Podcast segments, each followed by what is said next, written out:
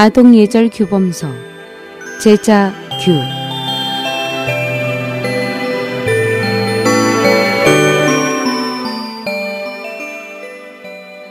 제자규는 청나라 강인 연간에 선비 이육수가 쓴 책으로 당시 많은 주현에서 어린이 교육용 교본으로 선정되었으며 그는 제자규를 쓴 공원으로 세상을 떠난 후에 산서 강주 소년사에 모셔졌습니다. 세 가지 해를 제거한 주처. 다른 사람 장점 보면 본받으려 마음 먹고 쫓아가기 멀지라도 점차 따라가야 한다. 다른 사람 단점 보면 자기 안을 살펴보아 고칠 점은 고쳐잡고 없으면 경계하라. 뜻은 다른 사람의 장점을 보면 자신도 그처럼 잘 하려고 노력해야 한다. 설령 다른 사람보다 많이 부족하더라도 마음을 다 잡고 최선을 다해서 천천히 따라잡으려고 해야 한다. 다른 사람의 단점을 보면 바로 자신의 생각과 행동을 반성해야 한다. 만약 잘못이 있다면 바로 고쳐야 하며 잘못이 없다면 더욱더 경각심을 가져야 한다. 옳고 그름을 알고 나서는 범하지 말아야 하고 다른 사람의 전철을 밟지 말아야 한다. 주처가 세 가지 해를 제거하다라는 고사를 들어보았을 것입니다. 용기 있고 재능이 뛰어난 주처는 마을 사람들을 불안하게 하는 물속의 교룡과 산속에서 사람을 해치는 늙은 호랑이를 해치웠습니다.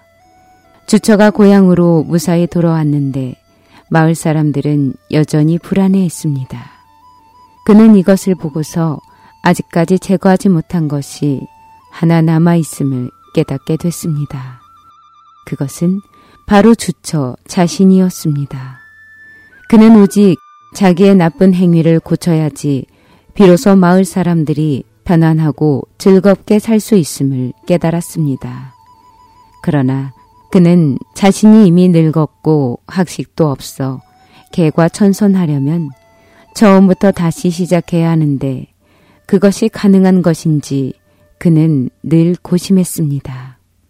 하루는 우연한 기회에 마을 사람들로부터 옥은 지금의 강소성 소주의 육기와 육은 두 형제에 관한 이야기를 전해 듣게 됐습니다. 두 형제는 대단한 재능과 학식을 가지고 있고 매우 독특한 통찰력을 지니고 있다는 것입니다. 그뿐만 아니라 두 형제는 남을 잘 도와주기도 한다는 것입니다. 이리하여 주처는 오군의 육기와 육은 형제에게 도움을 청하기로 결심하고 육시 집에 찾아갔습니다. 육시 형제의 집에 당도해 보니 형인 육기는 외출 중이고 동생 유군만 집에 있었습니다.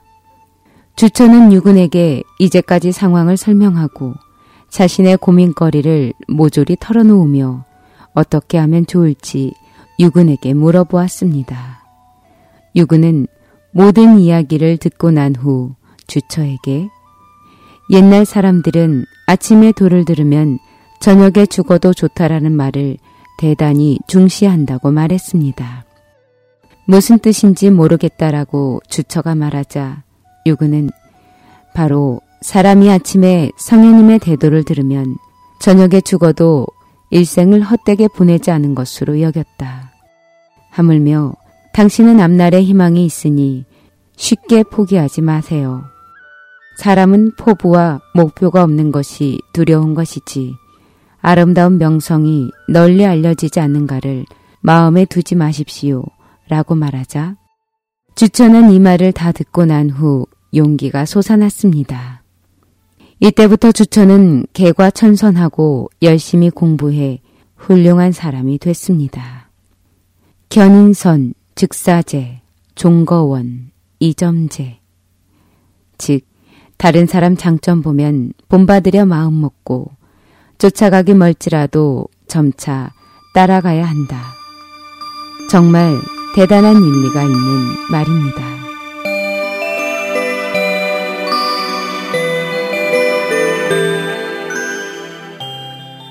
어떠셨나요? 저는 다음 시간에 다시 찾아뵙겠습니다. 제자 기회 유인순이었습니다. 안녕히 계십시오.